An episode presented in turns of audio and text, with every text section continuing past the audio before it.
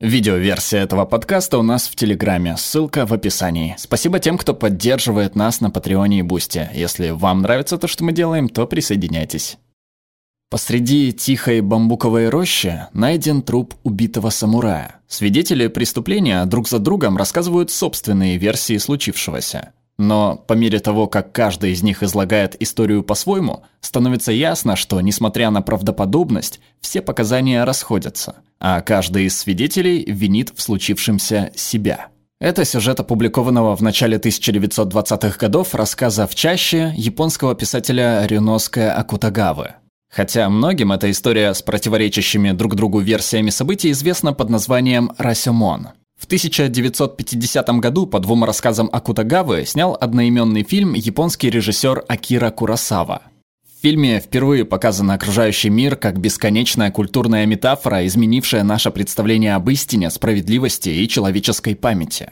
Эффект Рассимона описывает ситуацию, когда каждый из участников предлагает значительно расходящиеся, но в равной степени вероятные интерпретации одного и того же события. Часто его приводят в пример, когда хотят подчеркнуть ненадежность свидетельств очевидцев, и для возникновения эффекта Рассимона необходимы два определенных условия. Первое, никак нельзя проверить, что же произошло на самом деле. И второе, в сложившейся ситуации просто необходимо поставить точку. И, как правило, на этом настаивает некое авторитетное лицо, пытающееся дознаться правды. Но эффект Росимона является опровержением идеи единственной объективной истины – в качестве исходного материала Акутагава и Курасава воспользовались доступными художественными средствами для придания истории каждого из рассказчиков одинаковой убедительности, и поэтому свидетели превращаются в ненадежных рассказчиков.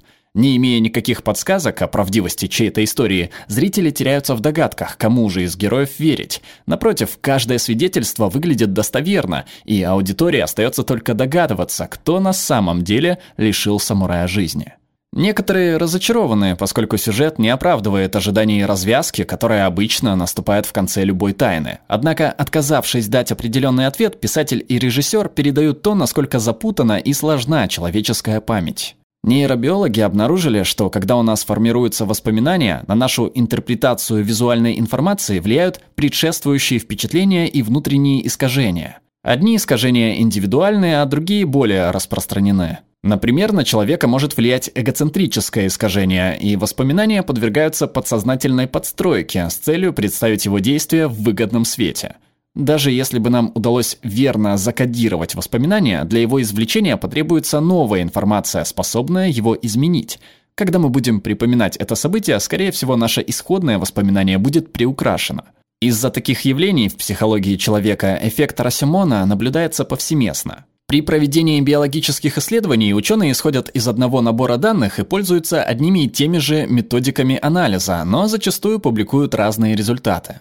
Антропологи часто сталкиваются с влиянием на мнение эксперта личного опыта. В ходе одного известного исследования два антрополога посетили деревню Тепостлан в Мексике. Первый исследователь написал, что местные жители счастливы и довольны жизнью, а другой, наоборот, посчитал их параноиками и нытиками. Но оставим ученых в покое. Эффект Росимона влияет на массы людей. В частности, это относится к восприятию сложных событий в мире. Например, в 2015 году итоги переговоров по безопасности между Соединенными Штатами и арабскими странами по-разному освещались в СМИ. В одних новостях говорилось, что переговоры прошли успешно, а в других, что они окончились полным провалом. На противоречиях в восприятии весьма легко зациклиться, однако, возможно, главный вопрос, возникающий в связи с эффектом Рассимона, что же на самом деле истина? Бывает ли так, что не существует объективной истины? Что нам известно из различных версий одного и того же события относительно их времени, месте и участниках? И как мы можем принимать коллективные решения, если все мы обладаем различной информацией, опытом и предрассудками – на эти и на другие подобные вопросы не существует однозначного ответа. И актуальность истории Акутагавы служит доказательством того, как важно бывает принять неоднозначность. Перевел Ростислав Голод, отредактировала Анна Котова, озвучил Глеб Рандолайнин.